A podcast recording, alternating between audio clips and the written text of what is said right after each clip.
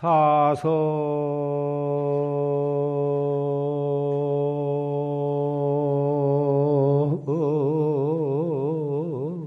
순환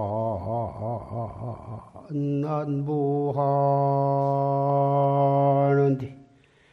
미후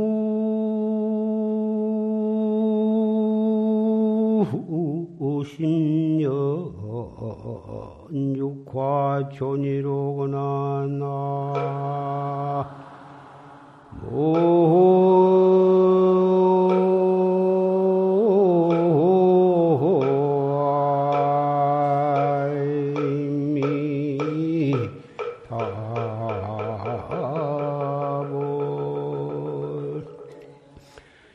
이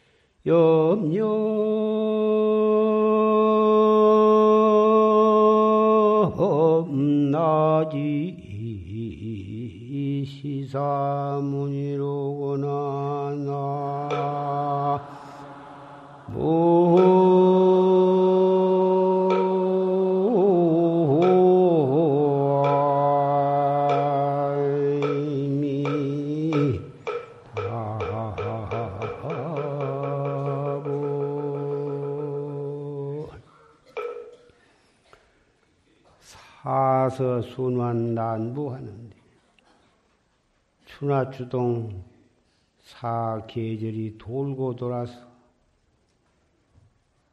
따뜻한 봄, 더운 여름이 지나고 또 가을을 거쳐서 겨울이 지나가고 그리고 입추, 누수, 경첩, 춘분에서 다시 또 봄이 돌아왔다.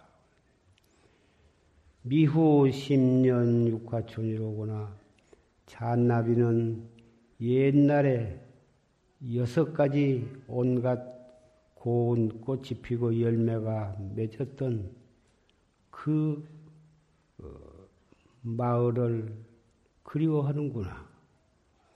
이성안색 정무한데 귀로 온갖 새 우는 소리가 들리고 눈으로는 온갖 꽃이 피고 그런 그런 것을 보고 듣느라고 정신이 없어. 염염 나지 시사문고 생각 생각이 그러는 동안에 생각 생각이 한 생각 한 생각 지내감으로 해서 1초 1초가 지내감으로 해서 죽음을 향해서 걸어가고 있는 줄 알지 못하는구나.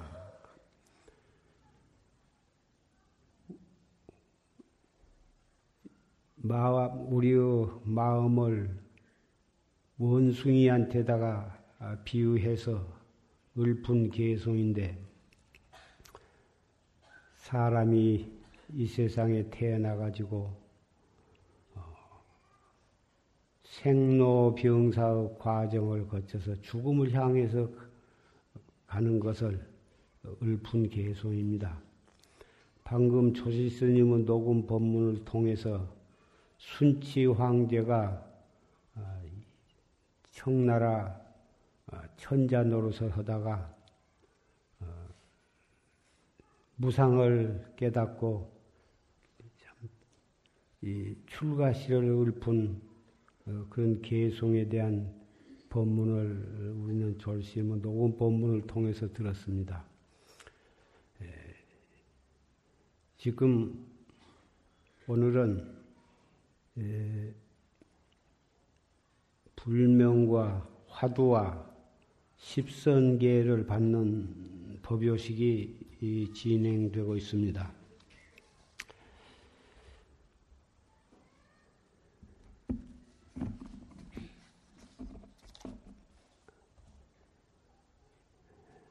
대승 십선 대계 불도 수행을 성취하고자 하면 개와 정과 해의 사막을 겸해서 닦아야 하나니 개의 그릇이 온당해야 선정의 물이 담기고 선정의 물이 맑고 고요해야 지혜의 달이 나타날세. 부처님께서 말씀하시되 개로서 스승을 삼으라 하셨느니라. 첫째 불살생이니 산 목숨을 죽이지 말라. 둘째 불투더니 남의 것을 훔치지 말라. 셋째 불사음이니 사음을 하지 말지라. 넷째 불망언이 거짓말을 하지 말라. 다섯째 불기언이 음탕하고 상스러운 말을 하지 말라. 여섯째 불양군이 이간하는 말을 하지 말라. 일곱째 불악군이 악한 말을 하지 말라. 여덟째 불탐욕이니 탐욕심을 내지 말라. 아홉째 불진행이 진심을 내지 말라. 열째 불사견이니 어리석고 삿된 견해를 갖지 말라. 이상 설한 열 가지 대승 십선 대계는 처음에 세 가지는 몸으로 지키는 계고, 그 다음에 네 번, 다섯 번, 여섯 번, 일곱 번까지는 입으로 지키는 계고, 나머지 여덟 번째, 아홉 번째, 열 번째는 마음으로 지키는 게 신구의 삼업을 통해서 우리는 어, 바다와 같이 깊고 태산과 같이 높고 허공과 같이 많은 크고 작은 많은 업을 지어서 그러한 원인으로 해서 무량겁을 생사윤회를 하면서 오늘날에까지 이르렀습니다. 부처님께서 열반하실 때 부처님 열반하실 뒤에는 누구를 스승으로 모시고 우리가 공부를 할까요? 하고 여쭈보니까 개를 스승으로 삼으라 하셨습니다.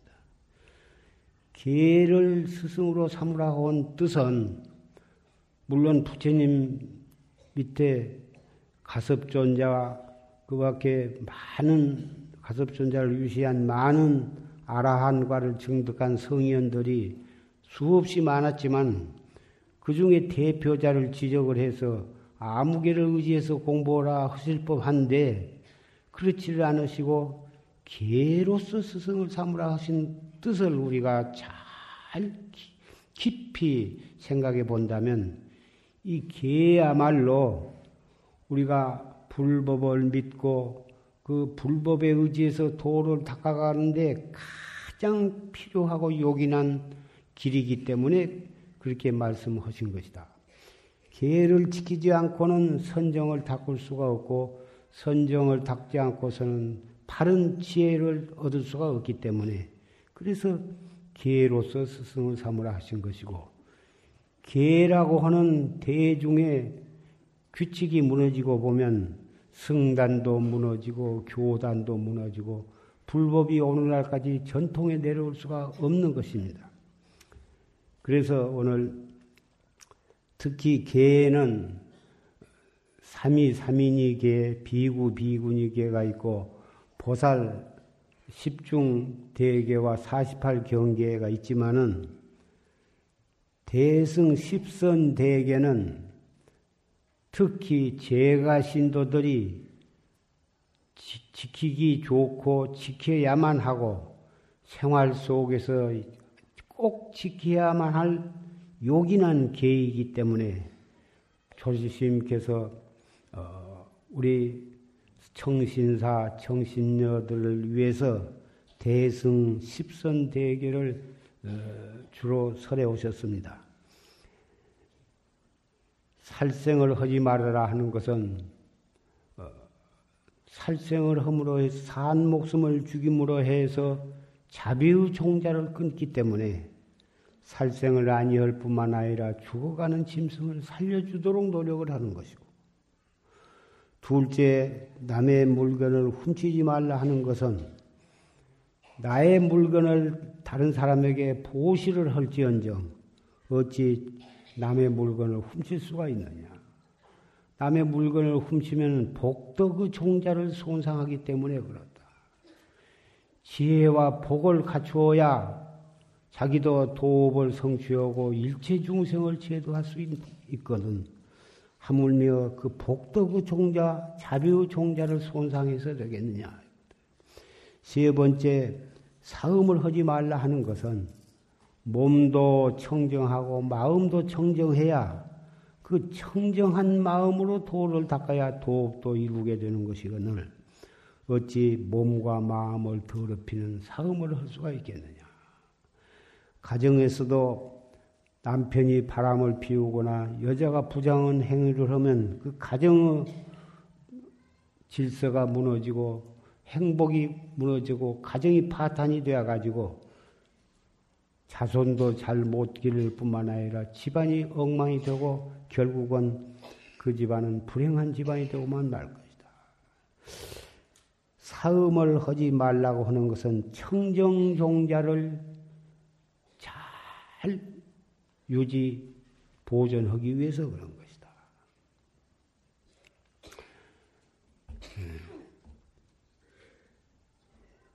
네 번째 망어를 하지 말라, 거짓말을 하지 말라 하는 것은 진실 종자를 손상하게 돼. 거짓말을 하면은 진실의 종자를 어, 손상하기 때문에 예, 거짓말을 해서는 아니 된다. 거짓말을 한 사람은 아무도 그 사람을 믿어주지 않아.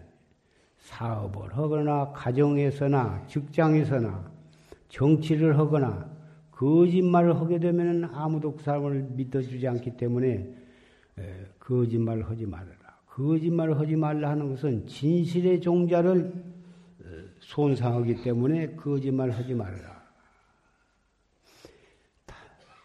다섯 번째, 음, 음탕하고 상스러운 말을 하지 말라 하는 것은 음탕한 말, 상스러운 말을 하게 되면은 그것도 습관이 되어서 입만 벌리면은 노상 음탕하고 상스러운 말을 하게 되면 불자로서 수행자로서의 인격을 손상하게 되기 때문에 그리고 마음이 산란해져서 수행을 제대로 하는데 큰 지장이 있기 때문에 음탕하고 상스러운 말을 하지 말라. 이 불기어는 꾸며대는 말을 하지 말아라. 이렇게도 어, 설해집니다. 여섯 번째, 양설을 하지 말아라. 이간질을 하지 말아라. 이간질을 해버릇하면 이 사람과 저 사람을 서로 싸움을 붙이고 화합을 깨뜨려서 속가에서도 이간질을 하는 버릇으로서 한 집안에서도 동, 형제 간에도 동서 간에도 자꾸 시비를 일으키고 일가 친척 간에도 이, 이 집에 가서 이 말을 하고 저 집에 가서 저 말을 하게 되면은 서로 화목을 깨게 되는 것이죠. 그래서 차라리 두 말로서 서로 화합을 붙일지언정 두 말을 이간질을 해가지고 화합을 깨뜨려서 되겠느냐. 특히 화합을 깨는 문제는 어, 오역 죄 가운데 부처님 몸에 피를 내고 아라한을 죽인다든지 부모를 죽인다든지 또 대하는 죄도 오역 죄에 들어가지만 그 중에 하나가 대중의 화합을 깨뜨리는 것도 아까 말한 다른 오역죄와 똑같이 생함지옥을 하는 그런 무서운 죄다 그 말이야. 승단이라고 하는 것은 화합대 중인데 거기서 이간질을 하고 가정에서도 서로 화합함으로써 그 집안이 복을 받고 잘 되어가는 것인데 이간질을 해가지고 화합을 깨뜨리고 보면은 그것은 오역죄에 해당하는 죄가 되는 것이다. 일곱째, 악한 말을 하지 말라. 욕을 하지 말아라. 욕이라 하는 것도 해버릇하면 자꾸 습관이 되어서 입에 못 담을 아주 흉측한 그런 말을 예사로 하게 되는 것이다. 항상 말은 착하고 부드럽고 어, 듣기 좋게 남의 마음을 손상하지 않는 좋은 말을 써야지 악한 욕을 막 함부로 해버려서는 안 된다. 그것은 자기의 인격의 여하를 표현하는 것이 되어서 스스로 어, 그런 것은 안 하도록 삼가야 하는 것이다. 여덟째 불탐욕이니 탐욕심을 내지 말라. 사람이 살아가는데 욕심이 전혀 없으면 어떻게 살아가느냐 이런 말을 하는 사람도 있지만은 이 탐욕심 때문에 인격도 손상할 뿐만 아니라 탐욕심 때문에 도도 못 닦고 어느 직장, 어느 단체에 가서도 어느 사회에 가서도 탐욕심을 부리면은 잘못하면은 어, 쇠고랑도 차게 되고 어, 탐욕이 심하면 어, 살인, 강간, 어, 강도, 절도 온갖 못된 짓을 하게 되고 직장에서도 탐욕심이 강하면 공금 횡령을 하게 되고 해서는 안 될 부정한 재산을 받아가지고 뇌물을 받고 이래가지고 높은 자리에 있다가도 감옥에 가는 죄는 얼마든지 있는 것이다. 탐욕을 부리지 말라. 탐욕심 때문에 사람은 온갖 장애의 문이 열려가지고 살아서 감옥에 안 가면 죽어서 무간지옥에 가게 되는 것이다. 탐욕이라 하는 것은 무엇이든지 물질만 탐욕이 아니라 명예, 권리도 탐욕이고. 그래서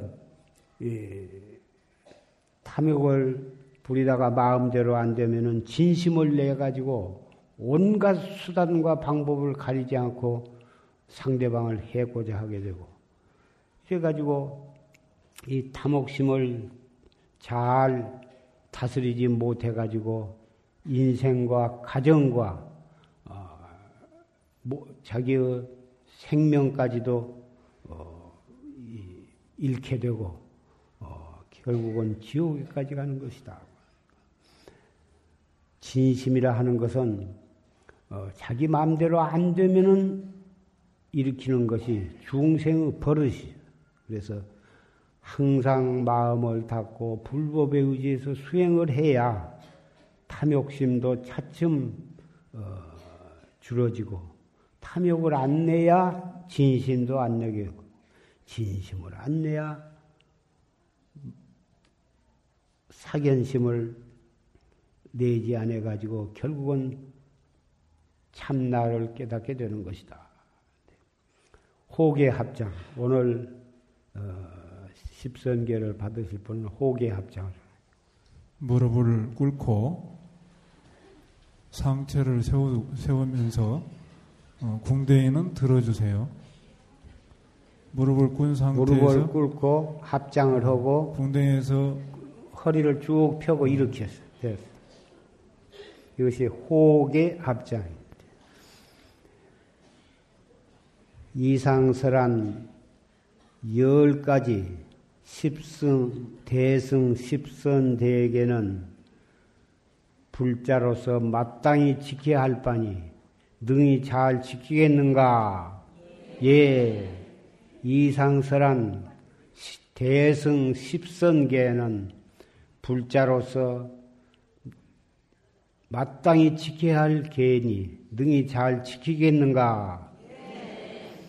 이상설한 입으로 어, 몸으로 세 가지, 입으로 네 가지, 마음으로 세 가지 이 십선 대에게는 불자로서 마땅히 잘 지켜야 할 개인이 능히 잘 지키겠는가? 연비 준비하죠. 열 가지 불사견, 어리석고 삿된 견해를 갖지 말아라 한 말은 어떤 것이 어리석고 삿된 견해냐 하면은 여러 가지가 있지만은 그 여러 가지가 있는 가운데에도 가장 근본이 되고 으뜸이 되는 사견은 인과의 법칙을 믿지 않고 부정을 하는 것이죠. 인과의 법칙이라 하는 것은 우주의 진리의 모습이고 오늘날에 봐도 과학적 진실이고 사실이에요. 이 세상의 모든 것은 인과의 법칙을 어기고는 아무것도 존재할 수가 없는 것이다. 그래서 빈부 귀천과 흥망성쇠가 전부 인과에 의해서 이루어진 것이기 때문에 철저하게 인과를 믿어야 한다. 참회지는 옴 살바 못자 모지 사다야 사바하. 옴 살바 못자 모지 사다야 사바하. 옴 살바 못자 모지 사다야 사바 옴 살바 못자 모지 사다야 사바하 옴 살바 못자 모지 사다야 사바. 옴 살바 못자 모지 사다야 사바. 옴 살바 못자 모지 사다야 사바. 옴 살바 못자 모지 사다야 사바 옴살바 먹자 모지 사다야 사바. 옴살바 먹자 모지 사다야 사바. 옴 살바 먹자 모지 사다야 사바. 옴살바 먹자 모지 사다야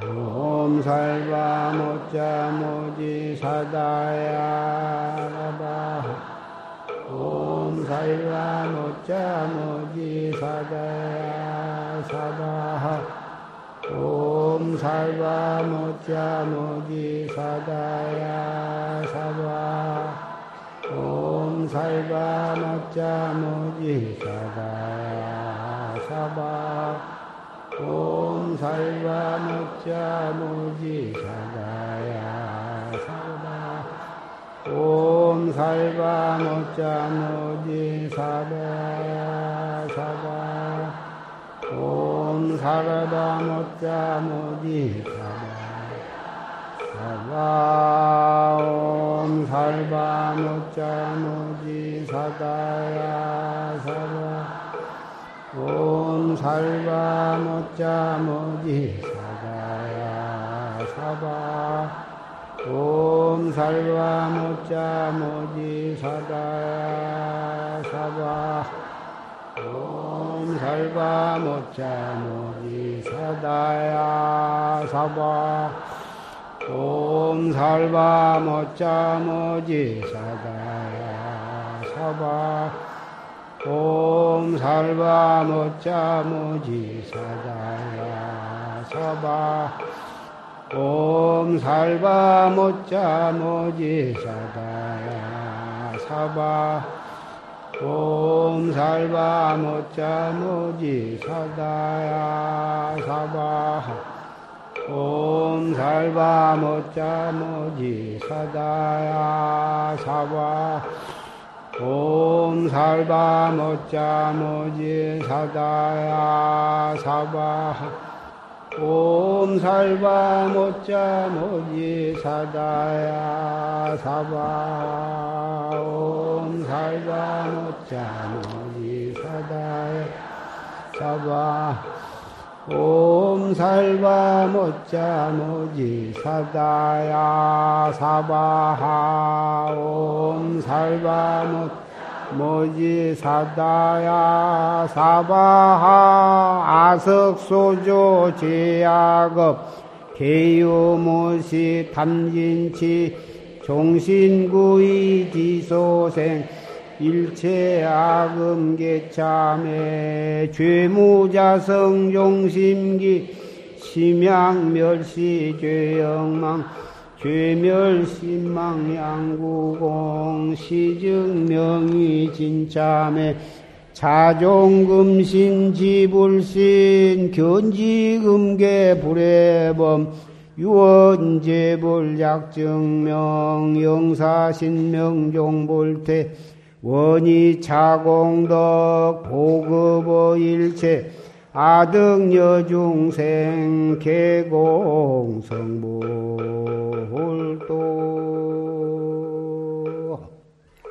편안하게 앉으세요. 대승 십선 대계를 받고 잘 지키겠다고 부처님 앞에 서약을 했고 그리고 참회 진언을 외우면서 연비를 받았습니다. 연비를 받은 뜻은 무량겁으로부터 온 크고 작은 알게 모르게 지은 모든 죄업을 부처님께 참회를 해서 이제 몸과 마음이 허공과 같이 깨끗해졌습니다. 내가 지은 죄가 어찌 없어지랴. 그렇게 생각하겠지만 부처님의 대자비와 원력에 의해서 참회 진언을 외우면서 치극정성으로 연비를 받고 참회를 하면 과거의 업장이, 업장이 소멸이 되는 것입니다. 그렇게 딱 믿고 과거의 생전에 이 세상에 태어나기 이전 전생의 죄도 다 소멸이 되었거든. 하물며 금생의 이 몸을 받아 나와서 지은 본인이 아직도 기억하고 있는 그런 죄들이 있을, 있, 있겠습니다만은 그것도 부처님의 원리, 원력과 자비에 의해서 부처님의 가피력에 의해서 오늘 깨끗 이 되었다고 깨끗하게 철저히 믿으시면 되는 것입니다. 그 대신 앞으로는 그런 죄를 짓지 않겠다고 부처님께 방금 우리는 연부를 했습니다. 그러면서 어떻게 하면 그런 죄를 안 지을 수가 있느냐? 그것은 항상 부처님의 경전을 읽고 또 조지스님의 법문을 녹음 법문을 통해서라도 열심히 듣고 또 법회에는 빠지지 말고 꼭 참여를 해서 법문을 듣고 그 법문에 의지해서 화두를 타서 열심히 수행을 하면 그것이 앞으로 죄를 짓지 아니하면서 생사해탈하는 길이 열리는 것입니다. 과거에 크고 작은 몸으로 짓는 죄, 입으로 지은 죄, 마음으로 짓는 죄가 한 생각 한 생각을 올바르게 단속을 못했기 때문에 그 한 생각이 말로 표현이 되고 몸으로 나타나서 죄를 짓게 되는데 그 일어나는 그 한 생각은 별것이 아니지만은 대단히 중요한 것입니다. 요새 건조기가 되어서 도처에 큰 불이 일어나고 있지만은 그런 불이 느닷없이 큰 불이 일어난 것이 아니고 성낭불 하나, 담배불 하나, 조그마한 불씨가 커져가지고 큰 불이 되는 것입니다. 그래서 우리가 한 생각이 별것이 아닌 것 같지만 그 한 생각을 어떻게 잘 단속을 하고 단속을 안 하느냐에 따라서 지옥으로 가는 죄도 질 수가 있고 천당이나 극락세계나 토설촌 대웅궁으로 가는 대도도 열리는 것입니다. 그 한 생각이 우리 눈에는 잘 안 보이고 하루에 24시간 동안 끝없는 생각이 일어났다 꺼졌다 하지만은 불법을 안 믿고 최상승법을 안 믿는 사람은 자기도 모르는 사이에 수없이 일어났다 꺼졌다는 그 생각을 단속을 하는 방법을 몰라가지고 큰 죄, 작은 죄를 짓고, 어, 생사윤회를 하게 되는 것입니다. 오늘 십선계를 받는 뜻도 그 한 생각 단속하는 화두를 타가지고 열심히 수행을 함으로써 우리도 부처님과 똑같은 생사해탈하는 대도인이 되고 선지식이 되고 자유, 생사에 자유자재한 그런 어, 지위를, 그런 힘을 얻고자 하기 때문인 것입니다. 한 생각이 무서운 줄을 알아야 참다운 수행자가 되는 것입니다. 마치 부자가 잔돈을 소중히 여기듯이 쌀 한 톨도 소중히 여기듯이 우리가 일어났다 꺼졌다 하는 그 한 생각을 무섭게 단속을 함으로써 훌륭한 불자가 되고 정말 훌, 훌륭한 수행자가 되는 것이고 쌀을 함부로 밥풀을 함부로 여기고 음식을 함부로 하는 사람은 머지않아서 가난뱅이가 될 수밖에 없습니다. 잔돈을 함부로 해프게 생각하고 마구잡이 소중히 여기지 못한 사람은 머지않아서 가난뱅이가 될 수밖에 없는 것이고 한 생각 한 생각을 철저히 단속해서 생각이 일어나자마자 팍뜻 그 생각을 발판으로 해서 화두를 드는 그러한 열심히 그 한 생각을 잘 단속한 사람은 머지않아서 공부의 참뜻을 알게 되고 진실한 수행자가 되고 결정코 금생에 생사 없는 진리를 깨닫게 되는 것입니다. 화두는 문헌상에 오른 것만 해도 1700 화두, 1700 공안이라 합니다마는 정말 문헌상에 오르지 않는 수많은 화두가 있고 심지어는 우리 눈을 통해서 볼 수 있는 모든 것이 귀를 통해서 듣는 모든 소리, 코를 통해서 맡는 모든 냄새, 혀를 통해서 맡는 모든 맛, 몸을 통해서 느끼는 온갖 촉감, 우리 생각에서 일어나는 온갖 생각들이 다 화두와 결부가 되지 아니한 것이 없습니다.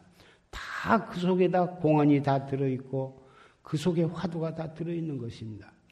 그러나 우리 초학자가 산만하게 그렇게 해서는 공부가 자리가 잡히기가 어렵기 때문에 선지식으로부터 한 화두를 딱 지정을 받아가지고 화두를 공안을 타파해서 참나를 깨달을 때까지 그 한 화두만 가지고 공부를 해 나가야 합니다.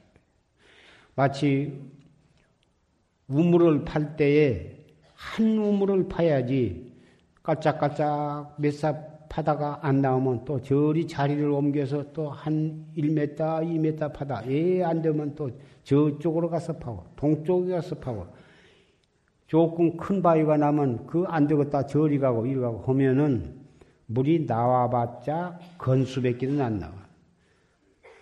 정말 바위가 나오면 바위를 뚫고 안반이 나오면 안반을 뚫고 10m, 50m, 100m를 파고 들어가야 장마가 져도 불어나지도 않고 아무리 가물어도 물이 줄지 않는 정말 달고 맛있는 추나추동 사시절을 가리지 않고 좋은 물을 얻을 수가 있는 것과 마찬가지인 것입니다.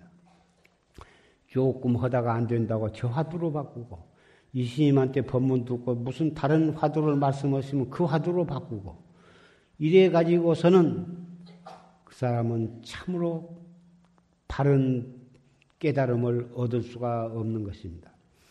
1700 공안 가운데 가장 근본적인 화두고 가장 최초의 화두고 가장 궁극적인 화두가 무엇이냐? 시삼마 화두입니다. 이 무엇고입니다. 이 몸뚱이 끌고 다니는 이놈이 무엇이냐?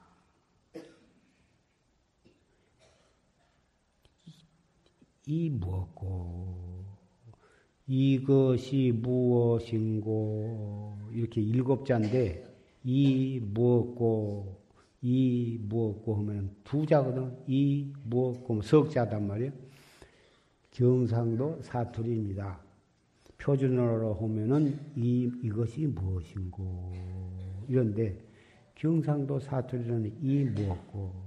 옛날 큰 스님네가 다 경상도 사투리로 말이 간결하니까 이 화두가 너무 길면 산만해지니까 이 먹고. 이목고로 아주 전국이 팔도의 어디를 가나 이목고로 아주 다 그렇게 하고 있는데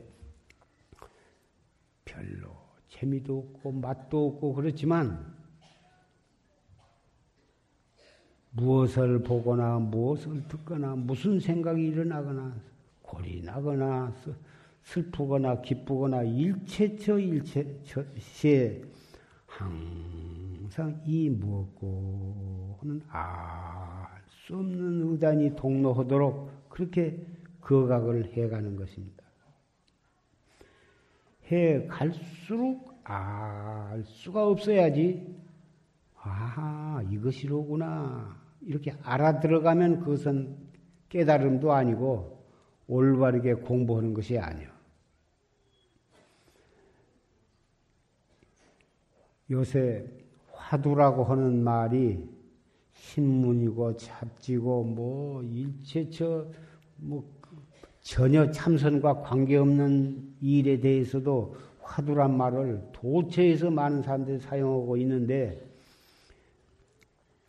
무엇인가 우리가 풀어야 할 그런 중대한 문제다. 기었고 그것은 참 우리가 해결해야 할 중대한 안건이다. 이런 정도 말로 예, 사용을 하고 있는 것 같습니다. 그러나 이 화두라 하는 것은 불덩어리와 같아서 이걸 잘못 가까이 하면은 얼굴도 타고 손도 뒤고 몸도 타 죽을 수 있는 그런 불덩어리, 큰 불덩어리, 헐헐헐 타오르는 불덩어리와 같다. 왜 그러냐? 알 수 없는 의단으로 나가야지.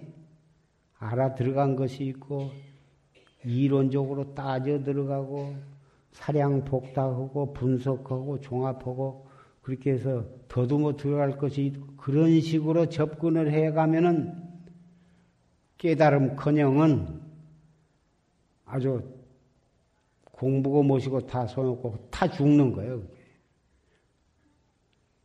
그래서 이 화두는 대단히 무섭고도 중요한 것이다. 그. 생사를 해다루는 자물통이요, 열쇠인데, 그렇게 섣불리 다루서는 안 된다. 그 말이에요. 이치길이 끊어지고 말길이 끊어지고 더듬어 들어갈 것이 없고 다꽉 맥혀서 알 수 없는 의단만 통로하도록 나아가야 하는 거예요. 앉아서도 이 먹고 서서도 이 먹고 일체처 일체시에서 알 수 없는 의단이 통로하도록 해 나가야 언젠가는 그것이 타성일편이 되고 순일무잡해서 의단이 동로하면 언젠간 툭 터지게 된 거다. 여러분들이 어려서 풍선을 보러 보셨으면 알겠지만은 풍선에 군형이 없어야 밝게 그것이 점점 좀 부어가지고 빵빵하니 해가지고 더 이상 커질 수 없을 만큼 커지면은 그래도 계속해서 불면 팡 터지는데 풍선에 쬐끄만 바늘구녕만 있어도 그 풍선은 커지지도 않고 펑 터지는 재미도 없다고 말이에요. 화두도 확 맥혀서 알 수 없는 의단으로 나아가야 의단이 타파되어 가지고 자기의 본래 면목을 깨닫게 되는 것이고 불조의 면목도 깨닫게 되고 진리도 깨닫게 되는 것이다.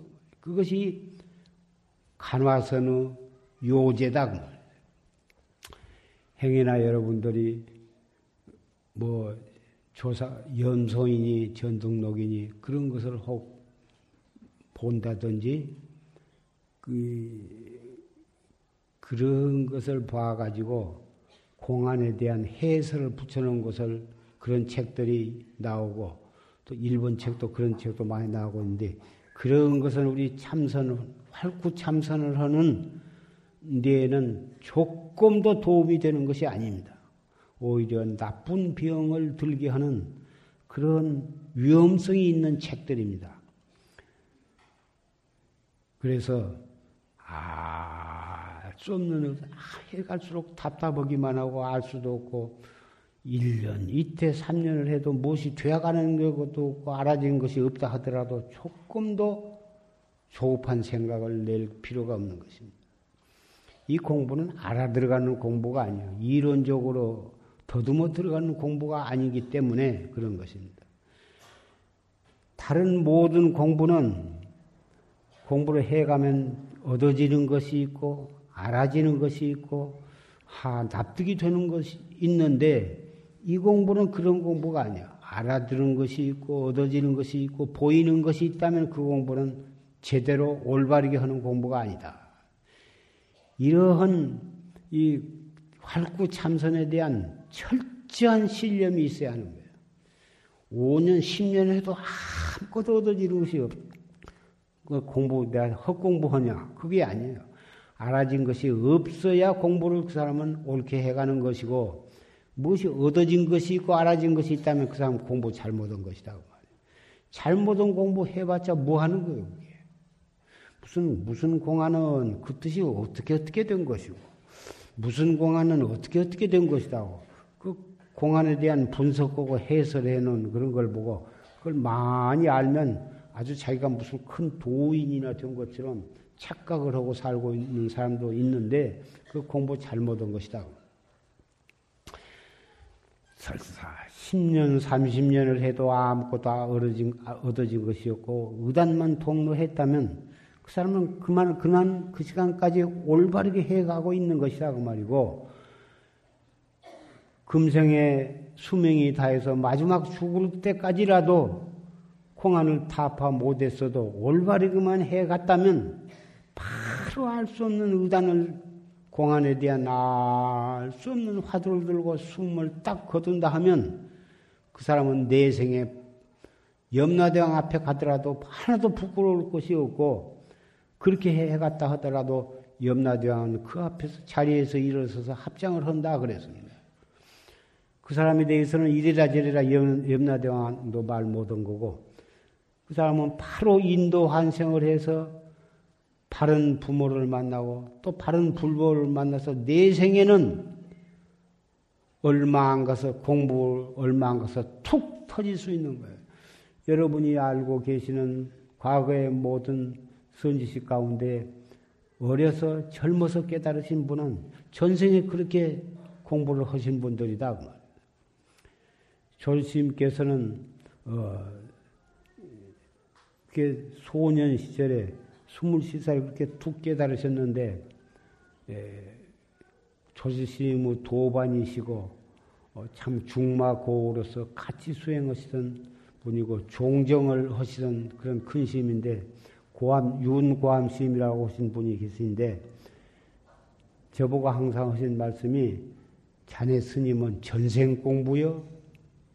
전생의 공부 다 해놔가지고, 금생에 다시 인도 환생해가지고 툭 깨달으셨다. 그런 뜻으로 말씀을 하신 것인데, 그 말도 누구지 고암 스님이 참 예, 숙명통으로 그런 말씀을 하셨는가는 알 수가 없으나 조스님께서 참 도반이 죽은 것을 보시고 무상을 깨달아 가지고 일찍 선방에 나오셔 가지고 머리가 터지도록 피가 넘어오도록 그렇게 용맹정진을 하셔가지고 결국은 그렇게 깨달으신 것입니다. 물론 전생에 공부를 하셨기 때문에 그렇게 또 소년 시절에 또 발심을 해서 어 그렇게 또 누가 시켜서 하는 일도 아니고 스스로 무상을 깨달아 가지고 철저하게 수행을 하셨겠지만은 다 전생 공부라 한 말도 맞는 말이고 금생에 그렇게 무섭게 정리를 해 가지고 또 그렇게 깨달으셨다고도 볼 수가 있습니다.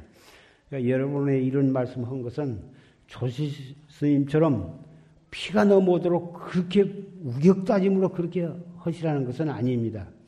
조스님께서 말씀하시기를 내가 그때는 단전 호흡하는 법도 몰랐었고 다 도반이 죽은 것을 보고 또 그 꿈을 꾸기를 지옥 을 구경을 가가지고 그 지옥고 받는 그 형상을 보고 포고 발심을 하셨어. 그 어린 마음에 얼마나 지옥이 무서운 것인가에 대해서 실제로 가서 꿈에 가서 보고 오셔가지고는 제절로 무상과 포구의 말 돈발을 해가지고 자발적으로 아주 발심을 발심과 대의단과 대분심 세 가지가 동시에 일어나 가지고 그렇게 공부를 하신 것입니다. 여러분들은 다행히 졸스님께서 이 상기가 되지 않도록 단전 호흡을 기초를 잘 해가지고 그래가지고 용맹정진도 하시고 가행정진을 하신다면 피가 거꾸로 넘어오는 그런 병을 앓지 않고도 깨달음을 얻으실 수 있을 것입니다.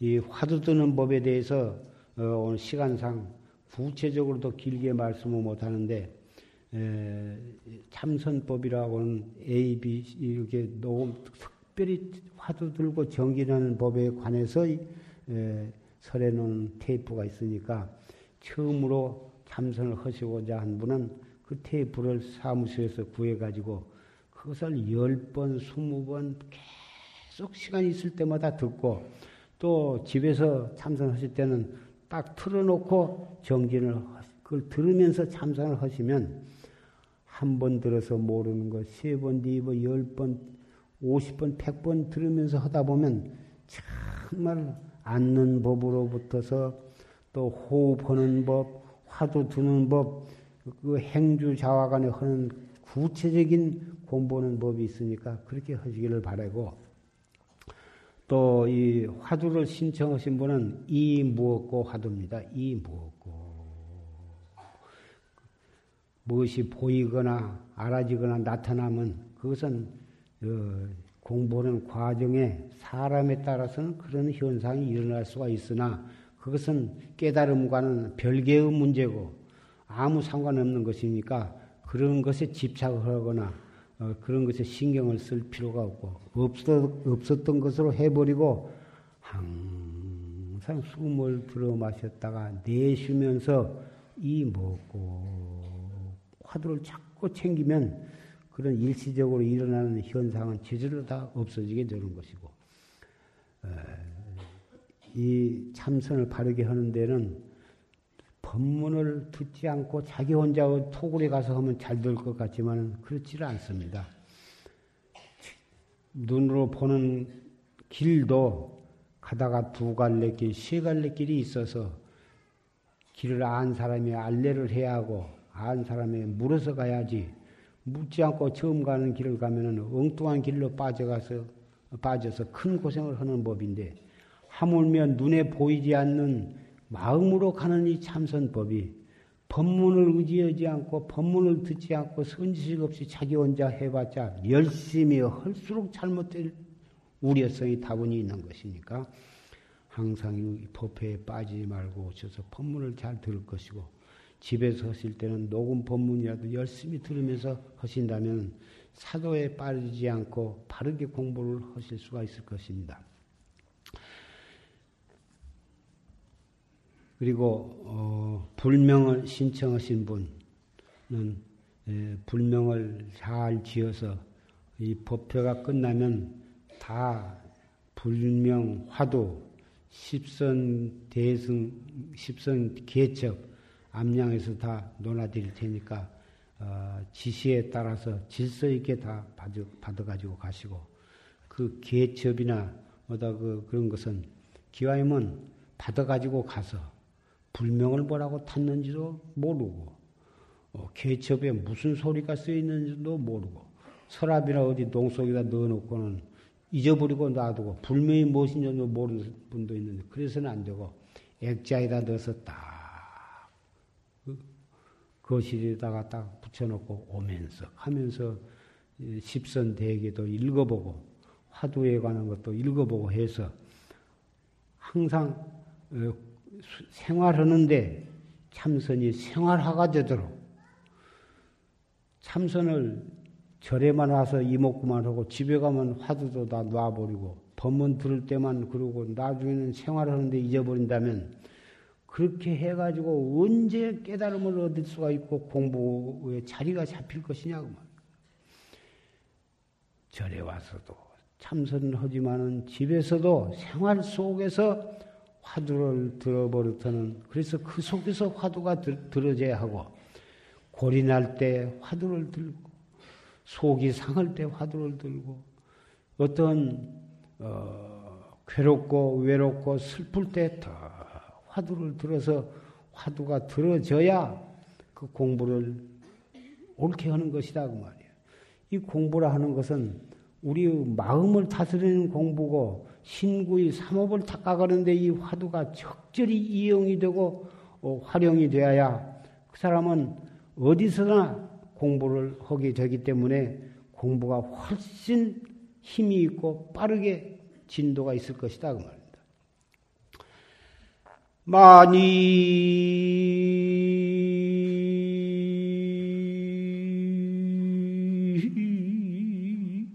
도취 이리다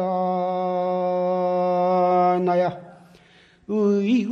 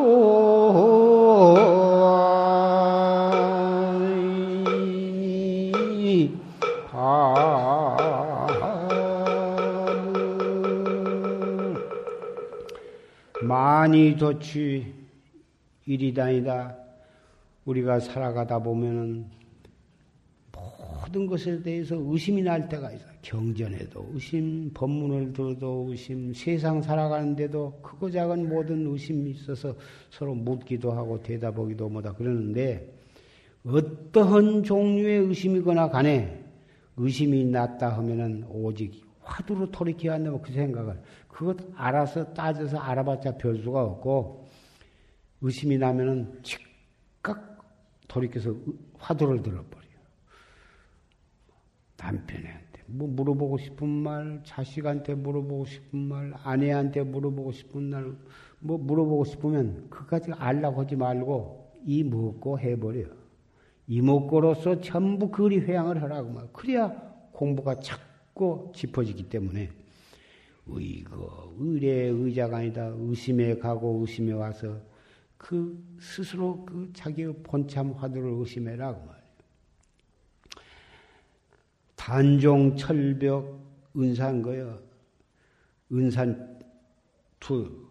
다 뭐 앞이 꽉 막힌 쇠로 된 벽이요. 은으로 된 산이 앞을 탁 틀어 막은 것처럼 알 수 없는 의심이 앞이 탁 이렇게 막혀요. 어디 꼼짝 달싹할 수 없도록 오직 의단만이 앞에 와서 탁 가로막도록 그렇게 화두를 거각해야 간다고 말이에요. 불문여하 우약하여 여하 약화를 물을 필요가 없어. 내가 여자니까 공부가 될 것인가? 내가 늙어서 무슨 공부? 내가 뭐 경전도 보지 않는 사람이 무슨 참선한다고 될까? 무식한 사람이 무슨 공부 그런 거 따질 것이 없어. 남자거나 여자거나 나이가 많거나 적거나 머리가 좋거나 나쁘거나 유식하거나 무식하거나 경전을 봤거나 안 봤거나 학교를 다녔거나 안 다녔거나 직업의 여하도 상관이 없고 빈부 귀천도 상관이 없어. 일체처 일체시에서 다알 수 없는 본참 공안 이 뭐고. 이렇게만 해가면 그 사람이야말로 누구보다도 가장 공부를 옳게 해가고 가장 빨리 도를 깨닫게 될 것이다. 오늘 어, 대성 십선계와 화두와 불명에 대한 어, 말씀을 했는데 법편은 이미 끝났고 예, 한 가지 당부할 말씀은 어, 우리나라는 고구려 신라 백제 삼국으로 있다가 어, 고구려를 멸망하고 백제를 멸망시켜 가지고 삼국 신라가 삼국 통일을 해 가지고 또 몇백 년 지내다가 결국은 또 고려라고 하는 나라가 생기고 고려가 또 몇백 년 지내다가 또 이시 예, 조선이 또 창립이 되어서 그래가지고도 병자호란, 임진왜란 그런 많은 어려움을 겪으면서 우리나라는 어, 왔는데 그래가지고 결국은 경술련에 일본 사람들에 의해서 우리나라가 또 이 합병을 당해가지고 한일 합방이다. 그래가지고 40년간 어, 노예 식민지 압박을 받다가 결국은 1945년 어, 의리운 년에 8.15가 되었습니다. 해방이 되었습니다. 그래가지고 남북이 갈라져서 각각 단독 정부를 어, 수립을 해가지고 또 6.25 동란이 일어나가지고 참 세계 16개 유엔 국들이 와서 결국은 다시 또 남한대로 다시 이렇게 오늘날까지 왔는데 그동안에 여러 대통령을 거쳐서 5060을 해서 오늘 또 이 국민 정부가 발족을 해가지고 IMF를 만나가지고 경제적인 국가의 파탄을 맞이해서 온 국민이 국난을 맞이해가지고 모다 합심을 해가지고 겨우 어려운 고비를 이렇게 넘겨서 오늘날에 왔습니다마는 중소기업, 많은 기업이 다 부도가 나서 쓰러지고 또 구조조정이다 해가지고 많은 사람들이 직장에서 퇴출을 당하고 실업을 못하 당하고 해서 어려운 상황에 있습니다. 개인적으로나 사회적으로나 국가적으로나 민족적으로 대단히 어려운 시기를 만났습니다. 이런 어려운 시기를 만났을 때 정말 그 민족성을 알아볼 수가 있는 거고 개인적으로는 그 역량, 인격과 역량을 또 그 수준을 알 수가 있는 법입니다. 우리나라가 오늘날까지 그 어려운 고비를 넘기면서 그래도 우리나라가 없어지지 않고 오늘날까지 왔습니다. 이스라엘은 나라를 잃어버리고 2000년 동안을 유랑민이 되어가지고 세계로 흩어져 갖고 살다가 결국 2000년 만에 다시 이스라엘을 건설하고 지금 그렇게 있는데 국가를 잃어버린 나라는 그렇게 슬픈 것입니다. 외롭고 슬프고 그런 것인데 다행히 그런 어, 많은 어려움을 겪으면서도 결국은 비록 남북으로 갈라지기는 했지만 우리나라가 없어지지 않고 이렇게 유지한 것은 우리나라 민족성이 그만큼 참 운이 그래서 그랬거나 민족성이 그만큼 또 강인해서 그랬거나 애국심이 있어서 그렇거나 좋은 쪽으로 보면 좋게도 말할 수가 있습니다만은 또 안 좋은 쪽으로 보면 반성할 점도 참 적지 않다고 나는 생각을 합니다. 서루 시지 송백조요 사란 방견 장부심이로다 나.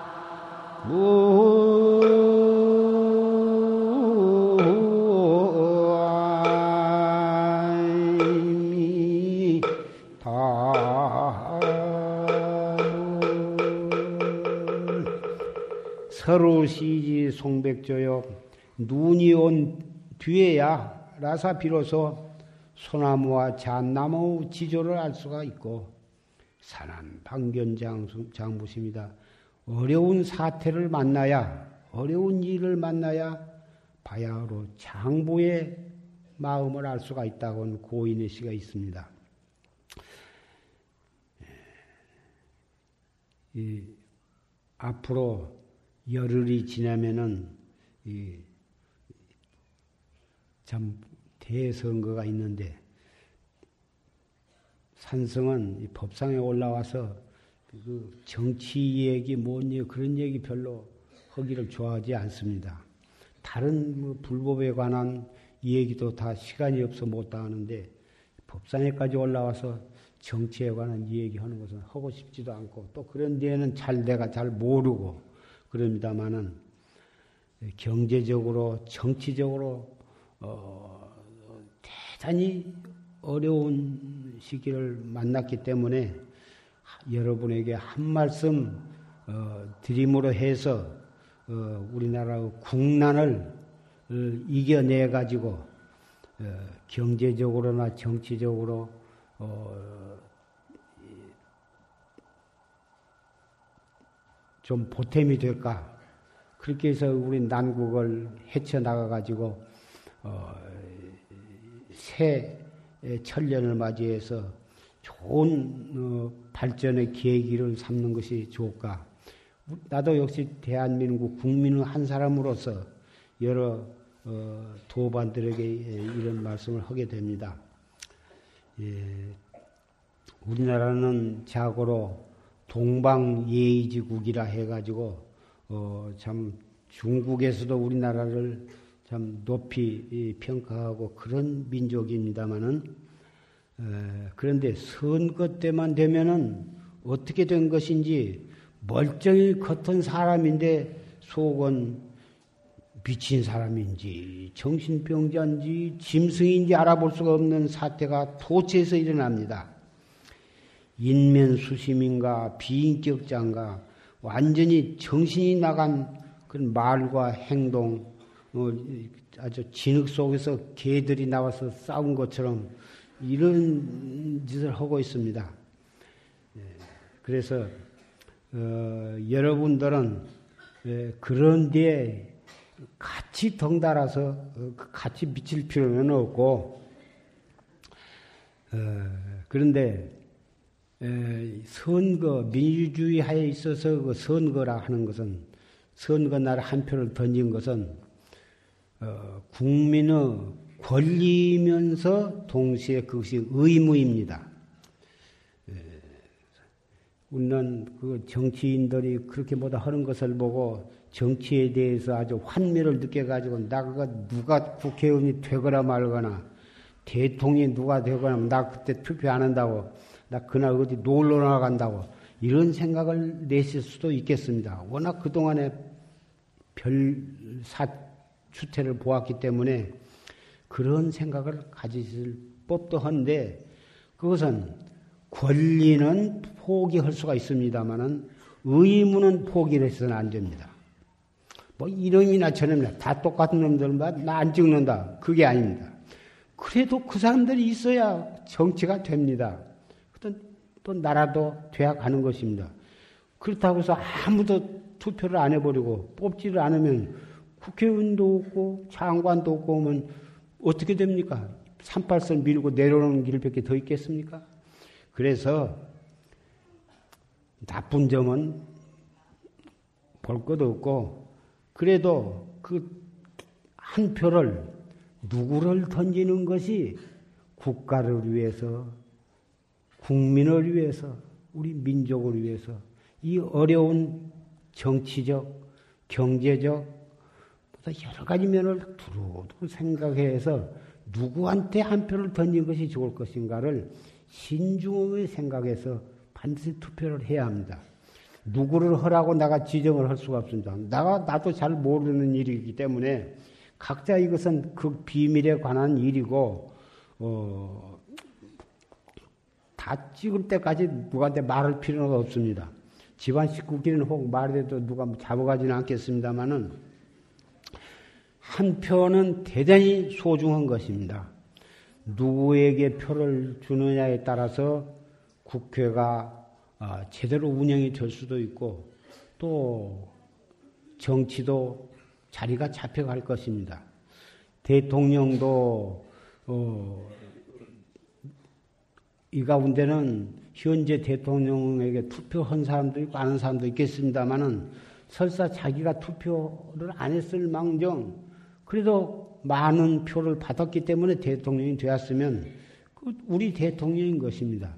그 대통령 임기 동안에 훌륭한 대통령 역할을 하도록 대중은 밀어주어야지 대통령으로 몰아놓고는 정치를 하지 못하도록 바른 대통령 행사를 못하도록 가진 방법으로 헐고 뜯고 짓밟아 가지고서는 결국은 손해는 누가 보냐면은 대한민국이 보는 거고 우리 국민이 보는 거고 우리 국민이 세계에서 망신을 당하는 것입니다.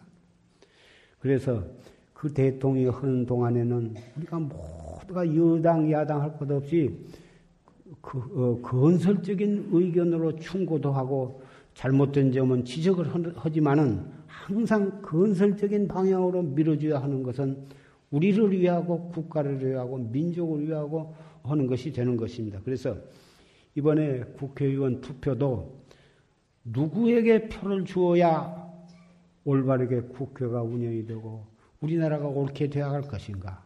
이 IMF를 어떻게 슬기롭게 넘겨가지고 경제를 다시 재건을 하고 정치를 다시 일바시고 우리나라가 세계 1등 국민이 될 것인가? 잘 생각해서 한 표를 떳떳하게 한 표를 행사를 해야 할 것입니다. 누구를 던지는가는 그것은 여러분의 자유고 여러분의 권리인 것입니다. 여러분도 우리 대한민국에 몸을 담아 있는 국민이라면 절대로 선거일에 빠지지 말고 다 나가서 표를 던지시되 한 표를 잘 알아서 정확하게 국가와 민족을 위한 한 표가 되도록 그렇게 던지시기를 부탁을 합니다. 이것은 녹음해서 빼버리죠. 이것은 우리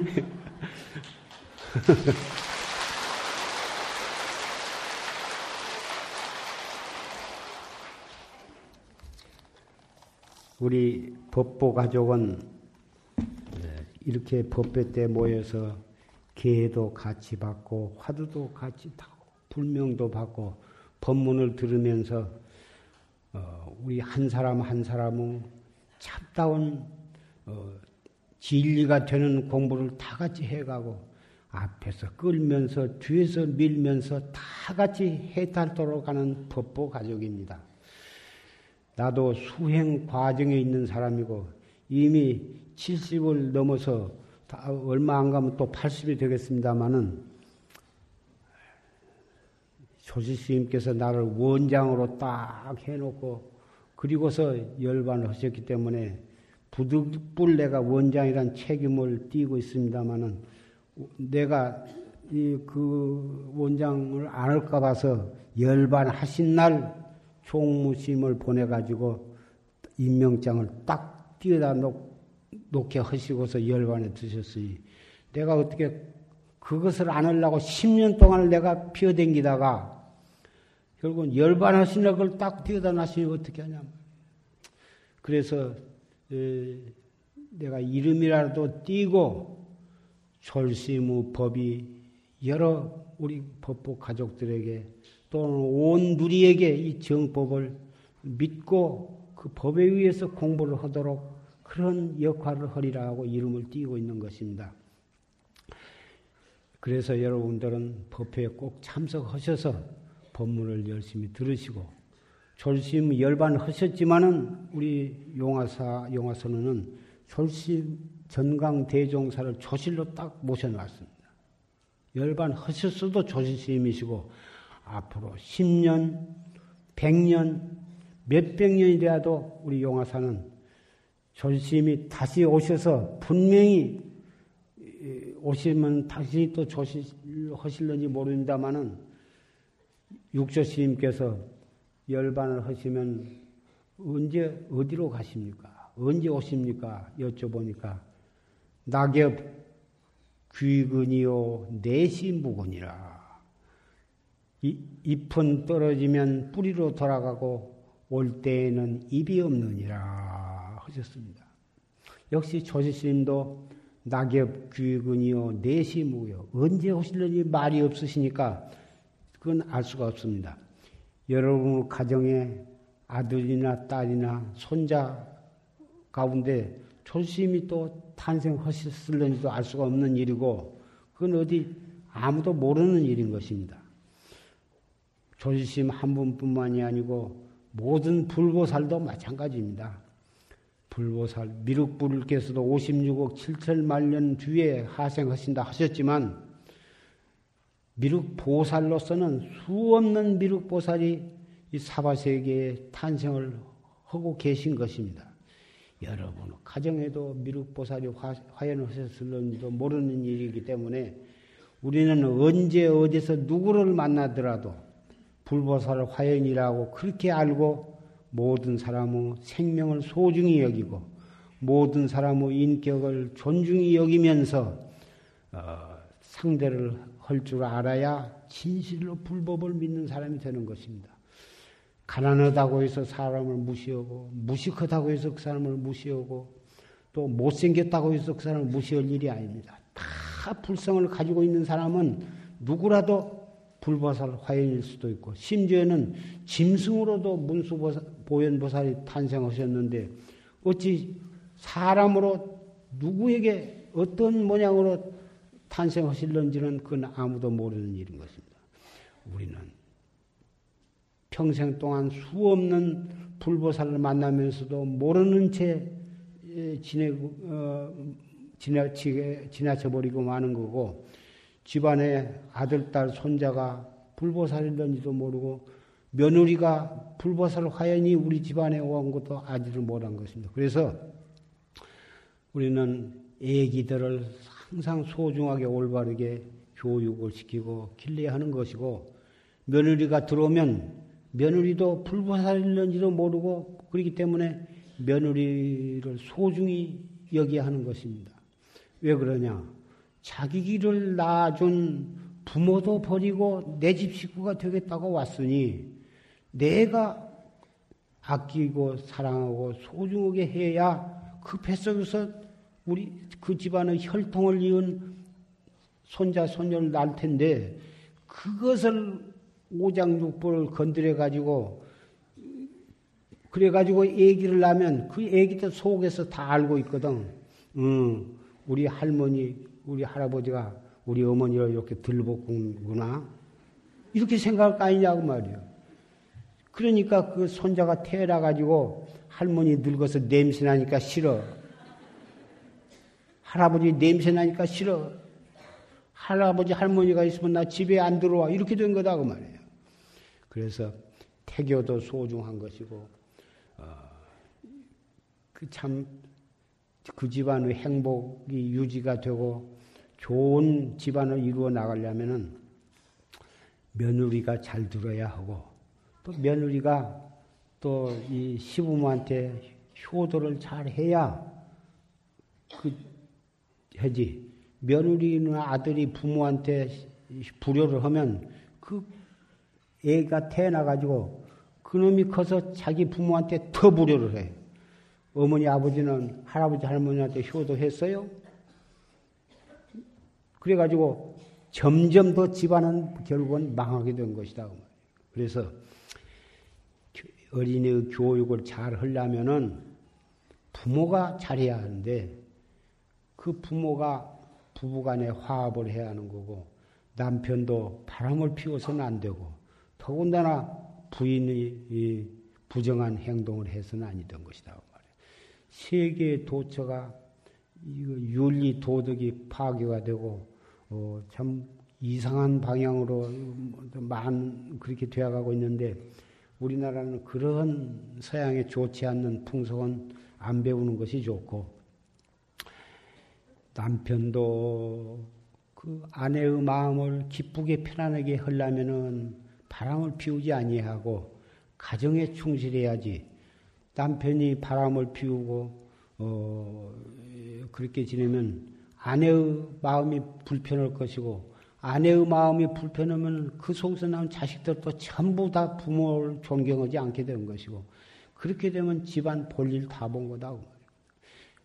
아, 아들, 딸 교육도 거기서부터서 문제가 생기는 것이고 어, 그렇게 되는 것이니까 그래서 이 십선 대계가 예, 그렇게 꼭 필요한 것이다 그 말이에요.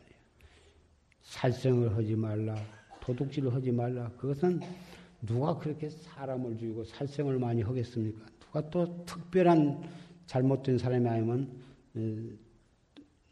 도둑질을 누가 하겠습니까만은 이 바람 피우는 사음을 하는 일은 권리가 높거나 돈이 많으면 의뢰 따라 붙은 것이 보다 그런 그 돈을 바라보고 그 좋지 않는 어 사람들이 자꾸 따라 붙으니 그 자기도 모르는 사이에 본의 아니게 그 바람을 피우게 되고 바람을 피우면 처음엔 살살 모르게 한다 하지만 결국은 꼬리가 길면 잡히는 것이고 그래서 이 십선 대결을 받고 항상 이 십선 대결을 지키면서 자기에게 주어진 책임을 열심히 한다면 어, 아무리 이 시대가 말세가 되었다 하더라도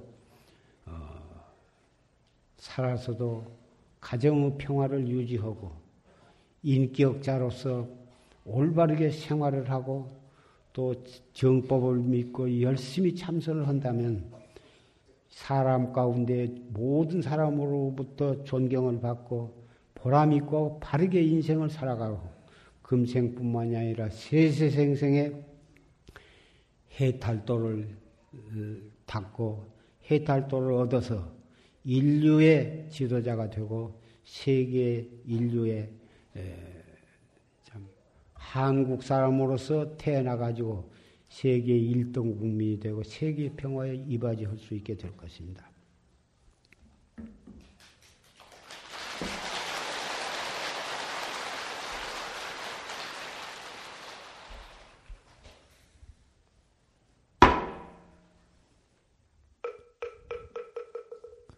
모두 일어서 주십시오.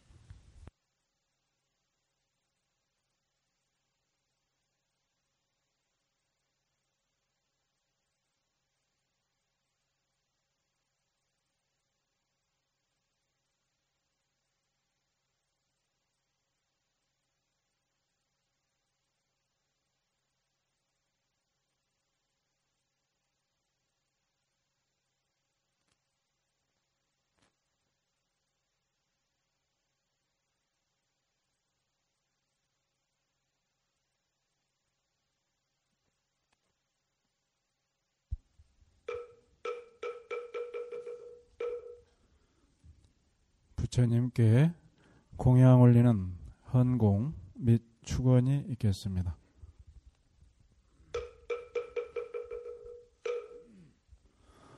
요건 만나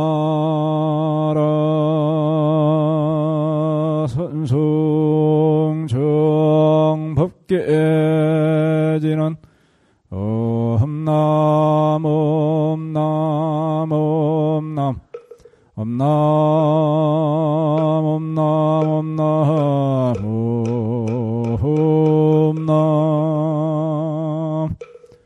원차향이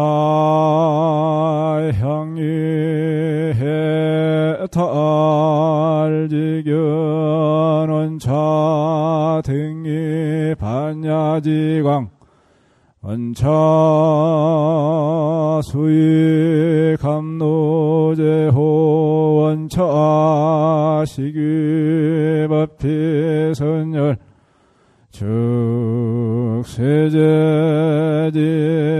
장엄성묘법공양 원만시방법계보 무한무진 삼보전 감찰법부 제작은 간시 은수 자비 해납수.